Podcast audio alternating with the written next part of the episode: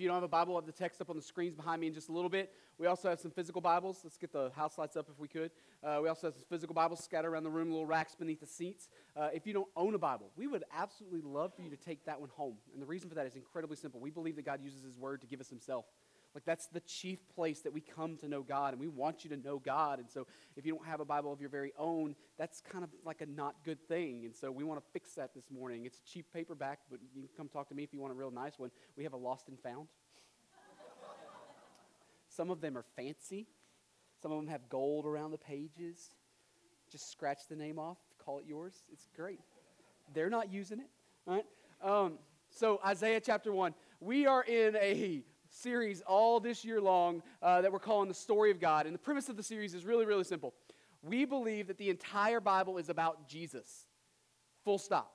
Like, not just a piece of the Bible, not just the New Testament, not just the messianic prophecies in the Old Testament. We believe that every word of the Bible is about Jesus. That, that even the stories that we would say are about other guys like, like Noah or Moses or ladies like Esther or Ruth or guys like Jonah, we believe that even their stories are really, honestly, if read correctly, about Jesus. That you walk away from their stories not impressed with how awesome Jonah is, because let's face it, Jonah's not that awesome, right?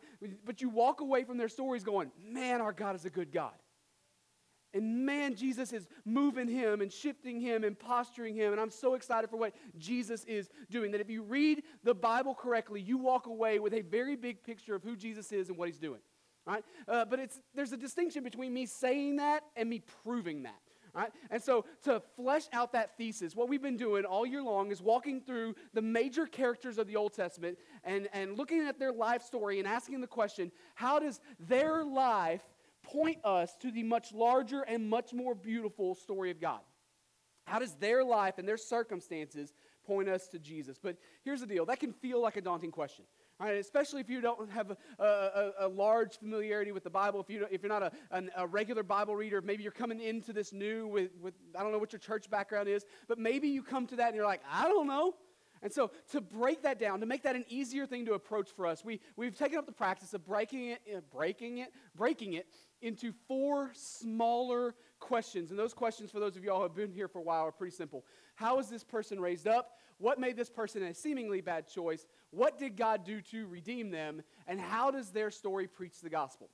I'm of the opinion that if we answer those four questions successfully, faithfully, that we actually position ourselves in such a way that the big, daunting story of God question is actually not hard at all. It's actually really, really easy to answer. So, y'all ready to jump into it today? Who's our character? Isaiah. Everybody with the bulletin got it right. All right. Isaiah, the prophet you probably read the most from, but know the least about. But let's round out his profile. The righteous prophet, a truer vision of personal sin, and the gospel in 700 BC. You ready to look at question number one? All right. Isaiah 1, verse 1. The vision of Isaiah, the son of Amos, which he saw concerning Judah in, Jerus- or in Jerusalem in the days of Uzziah, Jotham, Ahaz, and Hezekiah, kings of Judah. And I'm sure y'all are all real excited about that sentence. So, right out of the gate, we learn a couple of things, a couple of important things. Number one, Isaiah is a prophet to the southern kingdom of Judah.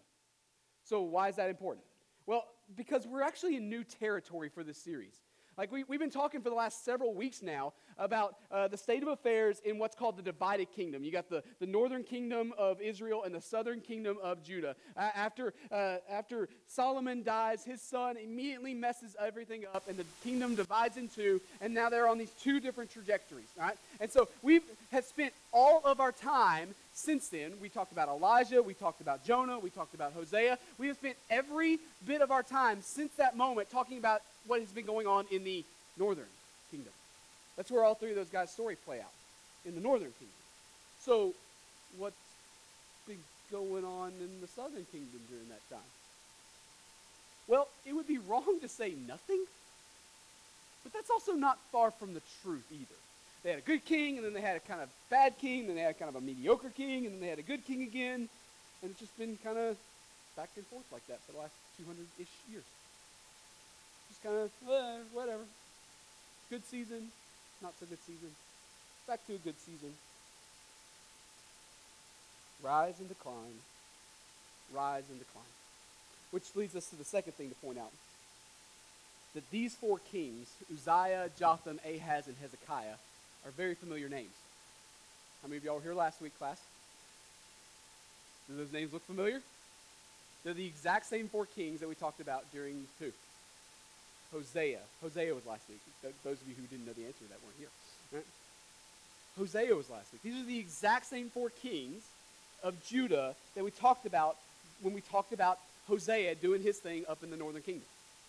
The exact same four kings Uzziah, Jotham, Ahaz, and Hezekiah. So, what does that mean for our purposes today? Well, as the northern kingdom is falling apart, as God is removing them because of their blatant idolatry and their failure to repent, right? That's what Hosea's story was about. We, we said last week that Hosea was the prophet that not just predicted the fall of the northern kingdom, but watched it happen. He was the guy that had the graveyard shift as everything was falling apart. And so, as the northern kingdom of Israel is falling apart, and as God is taking away their nation because of their unrepentant sin, well, Judah has their own little problems. And God's going to raise up a prophet there too. Judah is at a low point as well. So God raises up the prophet Isaiah. Here's the deal, though Judah's low point looks a little differently than Israel's low point. Let me show you what I mean. Look at verse 2. How was Isaiah raised up? Verse 2. Hear, O heavens, and give ear, O earth, for the Lord has spoken. Children have I reared and brought up, but they have rebelled against me. The ox knows its owner, and the donkey its master's crib, but Israel does not know. My people do not understand. Aha, sinful nation, a people laden with iniquity, offspring of evildoers, children who deal corruptly. They have forsaken the Lord. They have despised the Holy One of Israel. They have utterly, or they are utterly estranged. Verse 5 Why will you still be struck down? Why will you continue to rebel? The whole head is sick, and the whole heart is faint. From the sole of the foot even to the head, there is no soundness in it, but bruises and sores and raw wounds. They are not pressed out or bound up or softened with oil. Your country lies desolate. Your cities are burned with fire. In your very presence, foreigners devour your land. It is desolate as overthrown by foreigners. And the daughter of Zion, that's a little nickname for them, and the daughter of Zion is left like a booth in the vineyard, like a lodge in a cucumber field, which sounds like a quaint place to live, like a besieged city. Verse 9 If the Lord of hosts had not left us a few survivors, we should have been like Sodom and become like Gomorrah. Verse 10 Hear the word of the Lord, you rulers of Sodom. Give ear to the teaching of our God, you people of Gomorrah. All right, so, regardless of how uh, the fact that things have been mostly quiet for the, for the southern kingdom of Judah, regardless of the fact that things have kind of been ho hum and just a little back and forth, Isaiah says here that there's some grave sin that's been creeping in under the surface and things are starting to unravel. And if it were not for the hand of God, gracious hand of God, withholding the full punishment they deserve, they would end up just like Sodom and Gomorrah. Like, like you think they remember how that story played out? Like, you think, think that's a fresh wound for them? You think that's been passed down generation after generation after generation? They know exactly what went on there. Not exactly a friendly picture, right? Well, let's shelve that for a second and keep reading. Verse 11. What to me is the multitude of your sacrifices, God says, says the Lord. I have had enough of burnt offerings, of rams, and of the fat of well fed beasts. I do not delight in the blood of bulls or of lambs or of goats. Verse 12. When you come to appear before me, who is required of you this trampling of my courts? Bring no more vain offerings. Incense is an abomination to me. New moon and Sabbath and the calling of convocations. I cannot endure iniquity and the solemn assembly. Your new moons and your appointed feasts my soul hates. They have become a burden to me. I am weary of bearing them. Verse 15. When you spread out your hands, I will hide my eyes from you. Even though you make many prayers, I will not listen. Your hands are full of blood. But God asked them, Who has required of you this trampling of my courts? In other words, who asked you to come into my presence and do all these religious things? Who asked you to come in here? Who asked you to, to, to make sacrifices and burnt offerings to me? Who asked you to, to light incense and celebrate the Sabbath? What's the obvious answer? God did. God's the one that commanded all these things, right? God commanded every single one of these things. God commanded the, the lighting of incense. God commanded that they enter his courts with singing and praise, right? This is exactly what God told them to do. And they have been doing it. God is precisely the one that required them to come to him in this way. And for generations now, they've done exactly that. They keep coming. Season after season after season, they keep doing the worshipful acts that God told them to do. See, as the northern kingdom split away and ran off into terrible sin, Judah was the good kid that pretty much kept its nose clean. They were the good kids. Judah pretty much held on, right? I mean, things have gone relatively well for them. They're the ones who were still claiming to follow God. That doesn't mean that they didn't have their sinful and idolatrous moments. They very much did. But compared to Israel in the north, I mean, isn't it always nice being the kid that doesn't get into trouble? Like, I, I got a brother. I look pretty good in mom and dad's eyes. it's a nice gig. Being the one who, who's relatively quiet. So, how exactly did fulfilling the religious actions that God commanded them to do turn into a quote unquote trampling of his courts? Where's the disconnect there? Well, look at verse 16. Wash yourselves, make yourselves clean, remove the evil of your deeds from before my eyes, cease to do evil. 17. Learn to do good, seek justice, correct oppression, bring justice to the fatherless, and plead the widow's cause.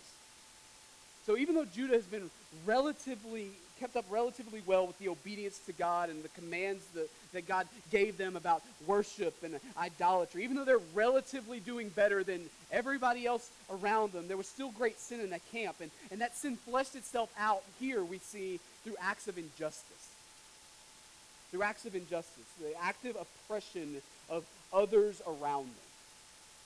See, the culture at large had, had turned into this thing where everybody was looking to take advantage of everybody else.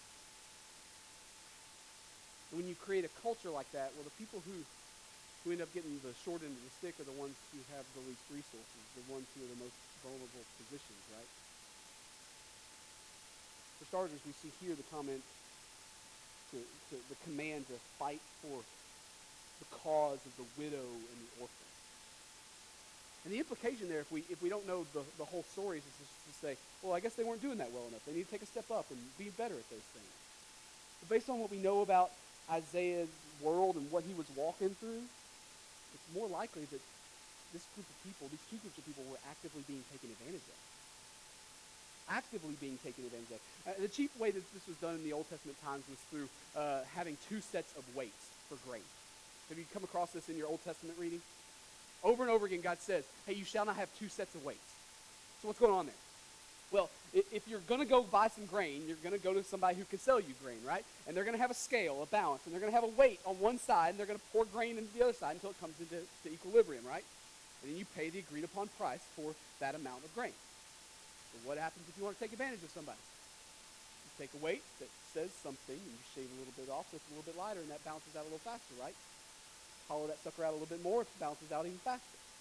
In Amos chapter 8, uh, it even says at one point like that God gets onto him there for sweeping up the chaff with the grain and dumping it in the bag too. So that bag fills up a lot faster. Actively taking oppression of people because, listen, like, who's not going to be able to fight against that? The one who doesn't have the means to go somewhere else to get the grain, right? The one who's kind of stuck in that position. Going to have to pay whatever it is you say they have to pay. And so over and over again throughout the Old Testament, we see it multiple times in the Old Testament, God tells them verbatim, hey, don't have two sets of weights. Don't have two sets of weights. In chapter 58 of Isaiah, it says this in verse 6. Is this not the fast that I choose? To loose the bonds of wickedness, to undo the straps of the yoke, to let the oppressed go free, and to break every yoke? So there was a provision for slavery uh, during Old Testament Israel days, and we can talk about why at another time. Uh, but, but what we see here is not the provision. Something has morphed out of that into something else, something that's now defined by, marked by wickedness and oppression. It gets even better than that because look at chapter 59. In verse 14, it says this Justice is turned back, and righteousness stands far away. For truth has stumbled in the public squares, and uprightness cannot enter. Truth is lacking, and he who departs from evil makes himself a prey. Isaiah says that the culture has gotten so bad that even choosing to abstain from evil and instead walk in righteousness puts a giant target on your back. You're actively making yourself the target, the prey for everybody else. That's a fun neighborhood, right? The everyday culture, the everyday culture here is that everybody's taking advantage of everybody else. The everyday culture of God's chosen people has gotten so sinful that to choose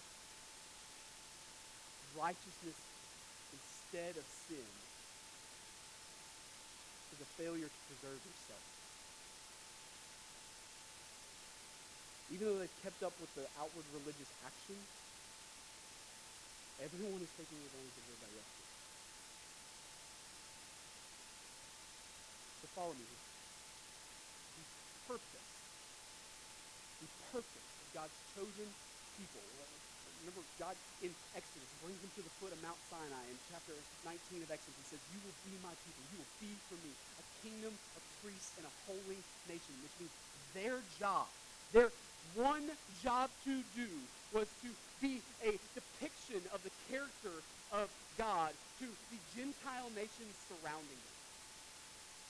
Their one job to do has not changed since the book of Exodus. Their job is still to be a picture of God to the outside. And the picture that they're sending at this point in history is that God's people are looking to take advantage of you. class. You might want to take a shot at how the God of infinite compassion and infinite mercy and infinite perfect justice feels about this little scenario?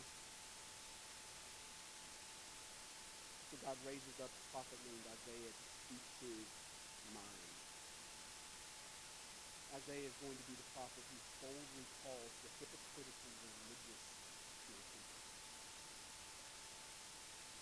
Do all the outward religious actions, but their hearts are obviously far, far from him. And Isaiah is going to be the guy who saves you says, uh-uh. This is what we've been called to do. And then he says, every pastor wants to be in Isaiah. Like, right? Every pastor wants to be in Isaiah. Every pastor wants to stand in the gap and speak for the Lord and raise the impoverished, call the religious to righteousness. Job. I kind of want Isaiah's job. That's only because I've read chapter 1. If you've been around for any length of time for this series, you know that we've got a second question answer this morning, don't we?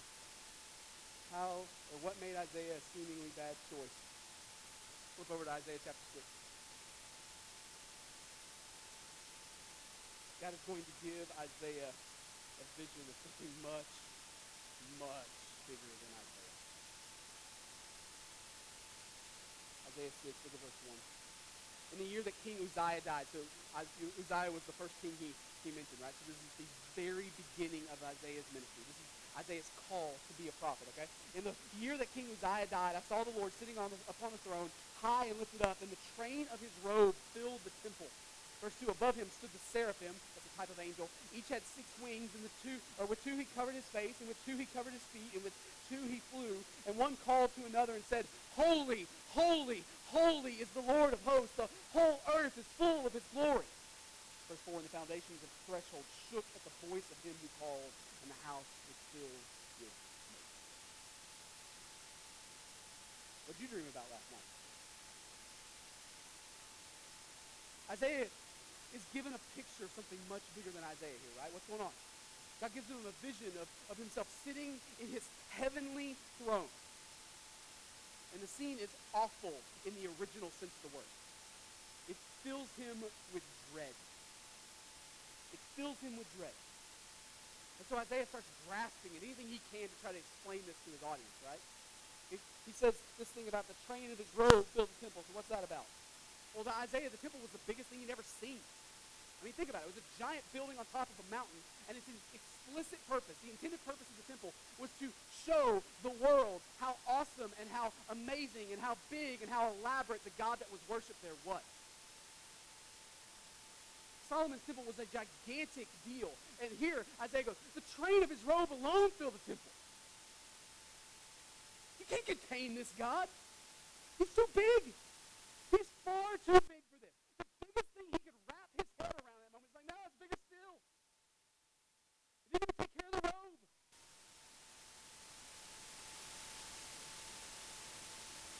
Then Isaiah describes these weird angel creatures that are flying around, seraphim, or the fiery ones, he calls them. And their job, their job is to spend all day, every day, for all of eternity, shouting back and forth, Holy, holy, holy. That's the job. Isaiah tells us here in verse 4. In verse 4, that the foundations of the heavenly throne room tremble at the sound of their voice. Like, like I've been accused of having a voice that carries too often. Some of you know this about me. Very rarely do I get in trouble for being too quiet.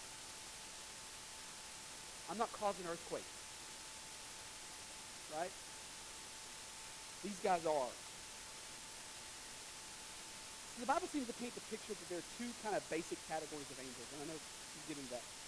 We've got two basic kind of categories: cherubim or cherubs and seraphim. Uh, so, what we normally see in the Bible is a cherub, right? Uh, don't think the little tchotchke on your grandma's bookshelf, right? No naked angel baby, right? flaming sword guarding the entrance to the Garden of Eden in Genesis 3. That's a cherub. These are the guys that every time they show up, they're like, no, no, no, don't die. We're not here to slaughter you all. We come with good news of great joy. Those are the cherubs. Nobody wants to cross paths with the cherub because you lose. But here the, we see this other type, the seraphim, and, and they somehow, they somehow seem to be scarier still, right? They got this booming voice that, that makes the ground quake, right? And they've got six wings, and, and, and like, does anybody want to get in a fight with a seraphim? I don't. But there's something interesting that Isaiah points out here in verse 2. Look back at it.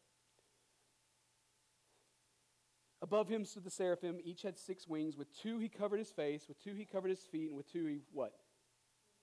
Okay, so follow me here. These super intimidating angel creatures, the creature that makes foundations of the heavenly throne room quake and tremble at the sound of their voice. The, the, the creature that has been created for the express purpose, the sole job of shouting God's praises back and forth in his presence for all of eternity. That creature is using two thirds of his wings to shield themselves from his glory. Why, class? Because the seraphim ain't got nothing on God himself. Right? Or we can say it this way because God is holy. Holy. Holy is a word that we use a lot in church, but it's a word that I think a lot of people would probably struggle to define. Holiness is not a moral statement, it's a statement of value. It's a statement of value. It's not about whether something is clean or virtuous or culturally approved. It's about something being set apart as special. As special. It's about exaltation. And God is infinitely, beyond measure, can't contain it or describe it, holy. James 1 tells us that God dwells in unapproachable light. He's so completely other than that there's nothing created to compare him to. Like, what category are you going to put him in? He created all the categories, right? How are you going to file him away? He owns the file system. He's so completely other than that there's nothing to compare him to. He is in every way unique and big and beautiful and good and other than. There's nothing that stands by his side. And here we see that his presence alone drives sinless angels. Remember this. It's not a sin issue here. These angels have nothing to be accused of. That his presence alone drives these sinless angels to cower in fear and do everything they can to hide him, themselves from his gaze. He is so high and exalted that no created thing can draw near him and not be consumed. It is the natural result of coming into his presence. And you may be thinking to yourself, well, that sounds awesome, right? What does that have to do with Isaiah and his sin? I mean, isn't that what we're supposed to be talking about right now? Because up to this moment, Isaiah looked like a Boy Scout. Isaiah looked pretty righteous compared to his neighbors, but he has found himself all of a sudden in the presence of someone a little more highly exalted. And Isaiah doesn't get to compare himself to his neighbors anymore. Isaiah looks pretty stinking awesome compared to the hypocritical religious people of his day. He's the guy standing in the gap saying, No, no, no, no, that's not what righteousness looks like. This is what righteousness looks like. But Isaiah doesn't get to compare himself to his hypocritical neighbors anymore. He is now in the presence of something much, much more special. Circumstances have changed, and so in, in Isaiah 6, verse 5, we see Isaiah's incredibly appropriate response to this little dilemma. Verse 5 And I said, Woe is me, for I am lost, for I am a man of unclean lips, and I dwell in the midst of a people of unclean lips. For my eyes have seen the King, the Lord of hosts. Isaiah's knee jerk reaction to coming into the presence of God is to go, Uh oh, and then hit the deck. That's what he does. I got a problem. What am I going to do? My eyes have seen the king. What am I going to do? The prophet who boldly calls the religious to repentance immediately understands where his own sinfulness is. It becomes painfully aware to them to him in that moment. And he understands exactly what he deserves when he comes in the presence of the King of Kings and the Lord of Lords. He deserves to be crushed. But hear me, in case you're in case you're sitting there thinking that that's a neat little story for Isaiah. I'm glad Isaiah got that experience. If you were to stand before God today, if you were to stand before God today, outside of the advocacy of Jesus Christ and his righteousness accounted to you, you would have the exact same experience. The exact same experience unless you're so bold as to think that your righteousness exceeds that of Isaiah. Anybody want to take him on? See, at the end of days, you won't get to compare yourself to your neighbor either. Whether you think they're a good guy or not so good guy. You got some things that you can point to say, at least I'm doing better than him. Your neighbor doesn't play into the equation. One of these days, you will stand before a holy God, and you are either going to be found sinless or you're not.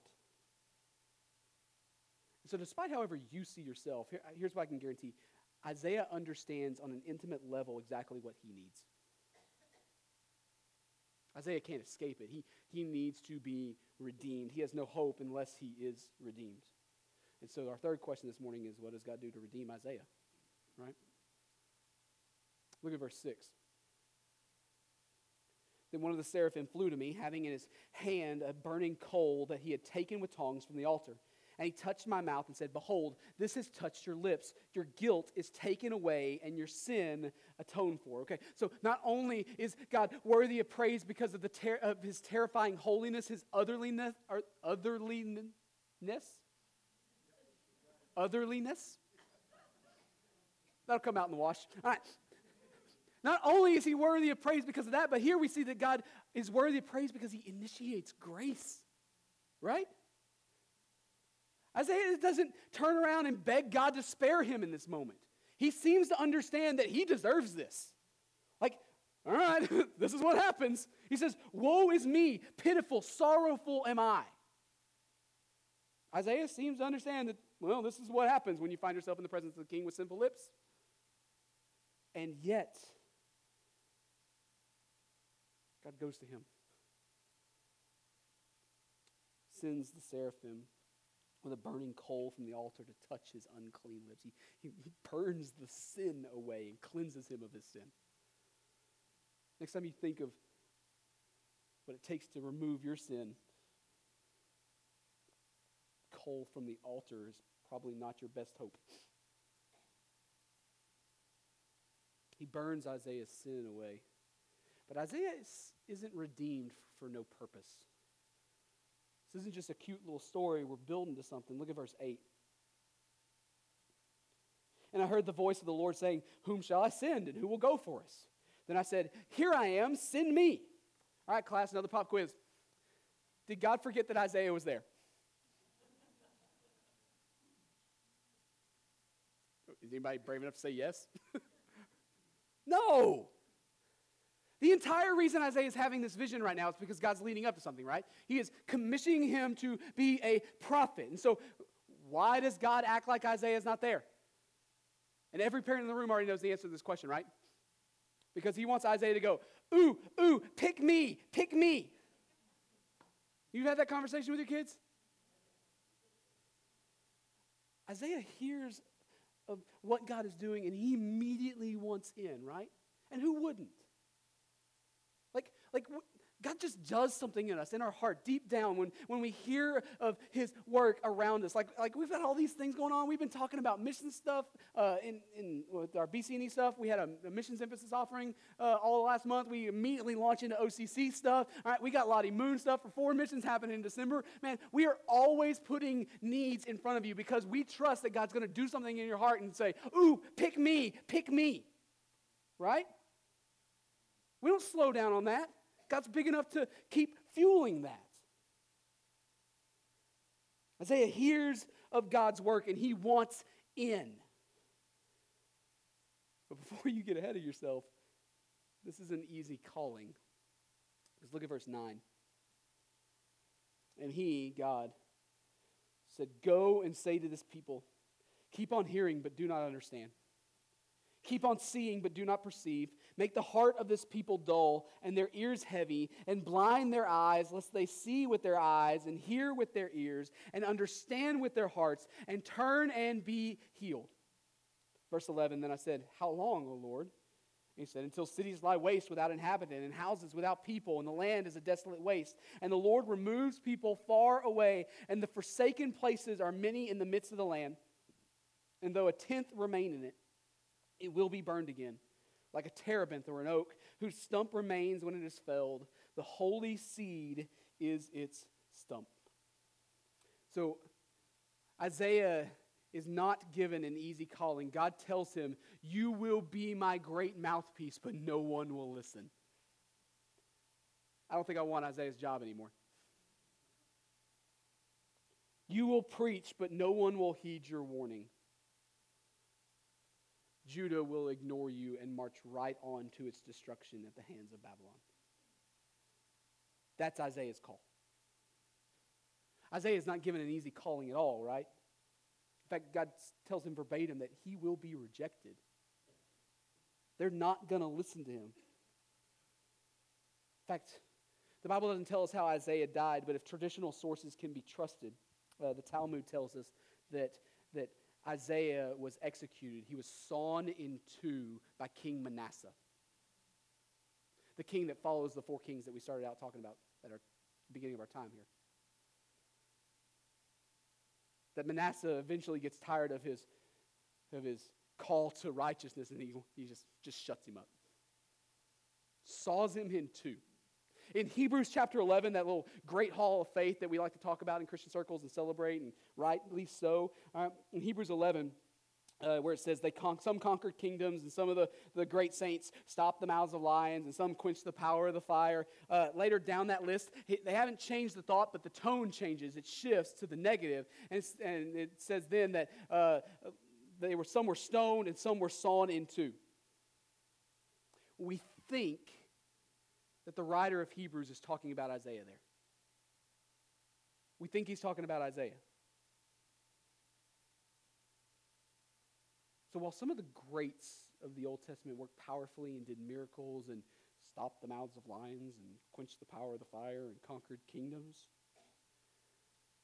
well, there were others that were literally butchered for doing exactly what God told them to do.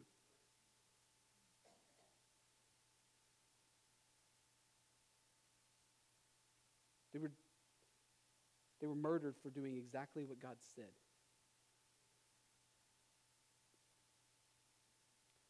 God raised up Isaiah to be his messenger for the most gloriously wonderful news the world would ever hear.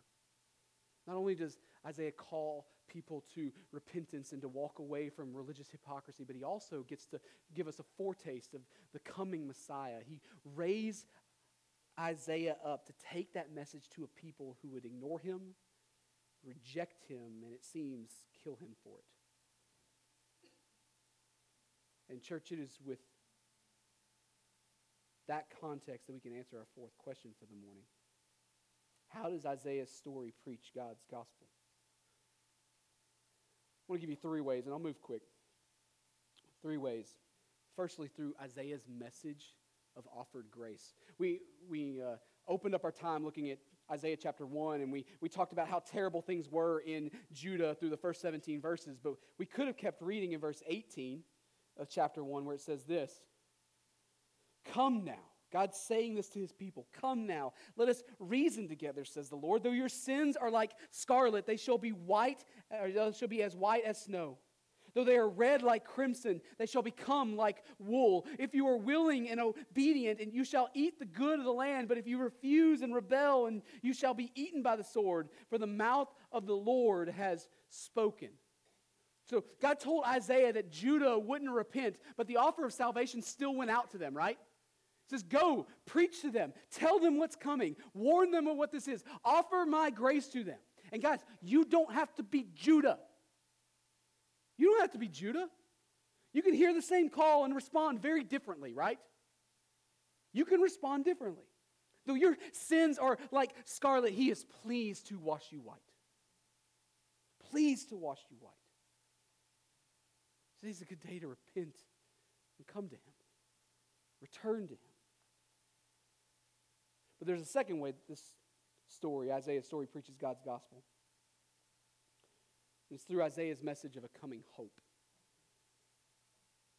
All throughout Isaiah's 66 chapters, it's a long book. Isaiah constantly is pointing down the pipe to something that's going to fix every problem, like in chapter 7, verse 14, where he says, Therefore, the Lord himself will give you a sign. Behold, the virgin shall conceive and bear a son, and shall call his name what? It means God with us. Sounds like a good deal. Chapter 9, verse 2 tells us, The people who walked in darkness have seen a great light. Those who dwelt in a land of deep darkness, on them has light shone. Chapter 9, verse 6 For to us a child is born, to us a son is given, the government shall be upon his shoulder, and his name shall be called, called Wonderful Counselor, Mighty God, Everlasting Father, Prince of Peace. 11.1 There shall come forth a shoot from the stump of Jesse. Jesse was David's uh, dad. All right, and so uh, you've got this promise of restoring the Davidic kingdom. And there shall come forth a shoot from the stump of Jesse, and a branch from his roots shall bear fruit chapter 60, verse 1 and 2. Uh, the Spirit of the Lord God is upon me because the Lord has anointed me to bring good news to the poor. He sent me to bind up the brokenhearted, to proclaim liberty to the captives, and the opening of the prison for those who are bound, to proclaim the year of the Lord's favor and the day of vengeance of our God, to comfort all who mourn. Man, I want that. Probably my favorite of all those, chapter 52, verse 13 and following. Behold, my servant shall act wisely. He shall be high and lifted up and shall be exalted. As many were as uh, astonished at you, his appearance was so marred beyond human semblance and his form beyond that of children of mankind. So shall he sprinkle many nations. Kings shall shut their mouths because of him. For that which has not been told them, they see, and that which they have not heard, they understand. And who has believed what he has heard from us, and to whom has the arm of the Lord been revealed? For he grew up before him like a young plant, like a root out of dry ground. He had no form or majesty that we should look at him, and no beauty that we should desire him. He was despised and rejected by men, a man of sorrows and acquainted with grief. And as one from whom men hide their face, he was despised, and we esteemed him not. Verse 4 is massive. Surely he has borne our griefs and carried our sorrows. Yet we esteemed him stricken, smitten by God, and afflicted. Verse 5 But he was pierced for our transgressions, he was crushed for our iniquities. Upon him was the chastisement that brought us peace, and with his wounds we are healed. All we like sheep have gone astray. We have turned every one to his own way, and to the Lord has laid on him the iniquity of us all. He was oppressed and he was afflicted, yet he opened not his mouth. Like a lamb that is led to the slaughter, and like a sheep that before its shears is silent, so he opened not his mouth. For by oppression and judgment he was taken away. And as for his generation, who considered that he was cut off out of the land of the living, stricken for the transgression of my people? And they made his grave with the wicked and with a rich man in his death, although he had done no violence and there was no deceit in his mouth. Yet it was the will of the Lord to crush him. He has put him to grief when his soul makes an offering for guilt. I've got a lot of that. He shall see his offspring, he shall prolong his days. The will of the Lord shall prosper in his hand.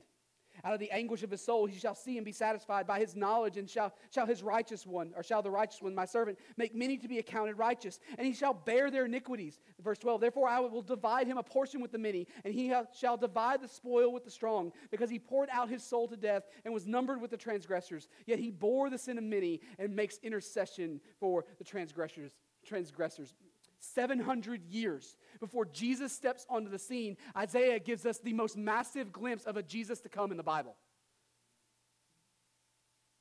Over and over and over again throughout Isaiah's letter, he's going, Something's coming, something's coming, get ready.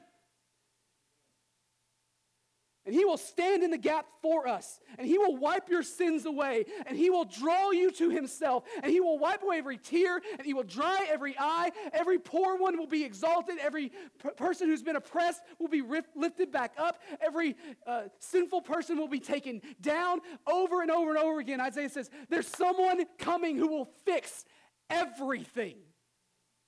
700 years before Jesus steps on the scene, Isaiah goes, Get ready He's almost here. He will make payment for our sin. He will wipe away every tear, and He will stand as our advocate before the Father and plead our cause. Oh, but church, that's only the second way that Isaiah's story preaches God's gospel. Because not only is it preached through Isaiah's message of offer grace, not only is it preached through Isaiah's message of a coming hope, but it's also preached through Isaiah's message of suffering. It's that typological thing all over again we keep coming back to throughout this series, right? Isaiah will bring this message of repentance and a future hope to God's people, and God's people are going to reject him and ultimately kill him. Which means that we have put in the work to answer our big question for the morning, haven't we? There's one overarching theme to our series God raised up blank to be a shadow of a more perfect blank to come in Jesus. And today we learned that God raised up Isaiah to be a shadow of a way better Isaiah to come down the pipe in Jesus. Instead of sending another prophet, another prophet to speak on his behalf, God eventually came himself to speak on his own terms. Jesus stepped onto the scene, but he didn't call us to righteousness. No, no, no, no. He came as our righteousness and called us to himself. There's a, there's a difference there. Because even Isaiah didn't have enough righteousness to spare.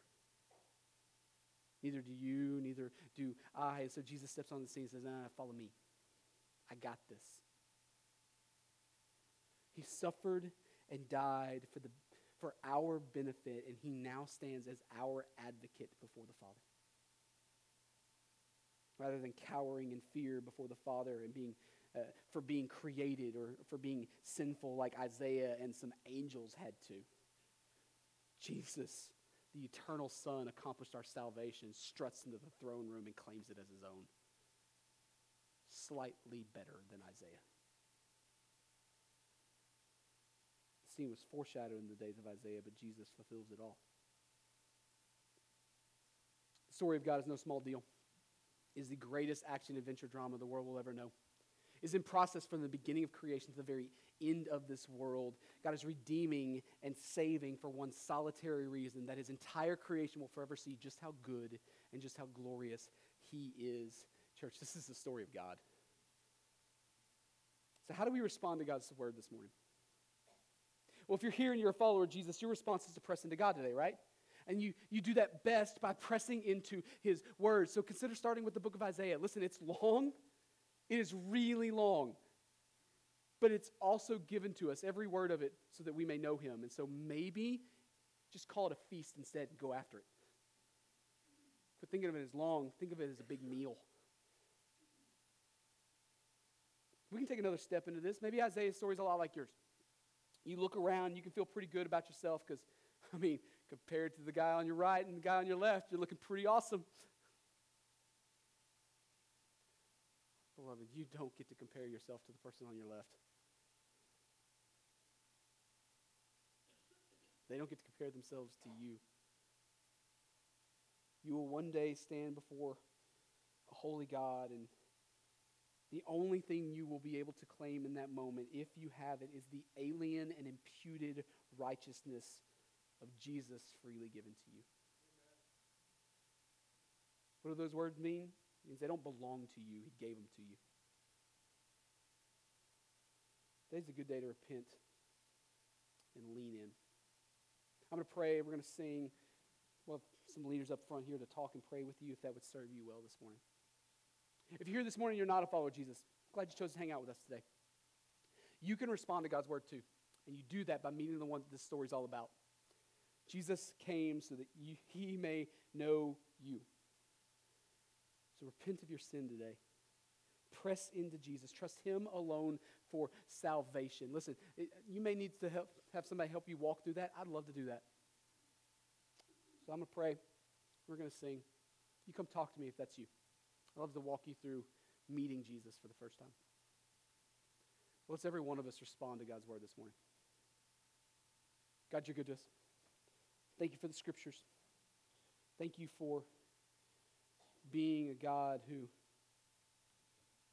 is always bigger than we can ever begin to wrap our heads around.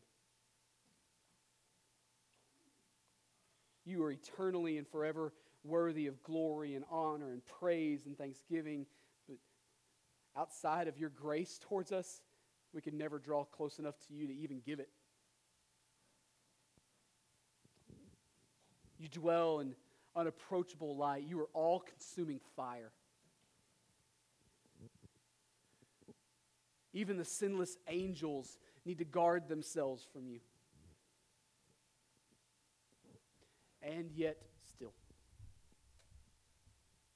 you are pleased to make yourself known to us. Not because we're awesome, but because you are. Not because we bring anything to offer you that you don't have. What could we ever offer you that's not yours already?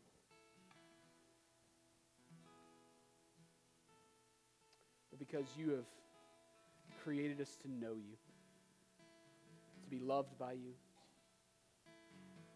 to find our rest in you. You've created us to see your beauty and marvel at it. And my sin gets in the way of that all the time. And like Isaiah, I'm tempted to believe I'm doing a lot better than folks I can pick out on the news or down the street from me.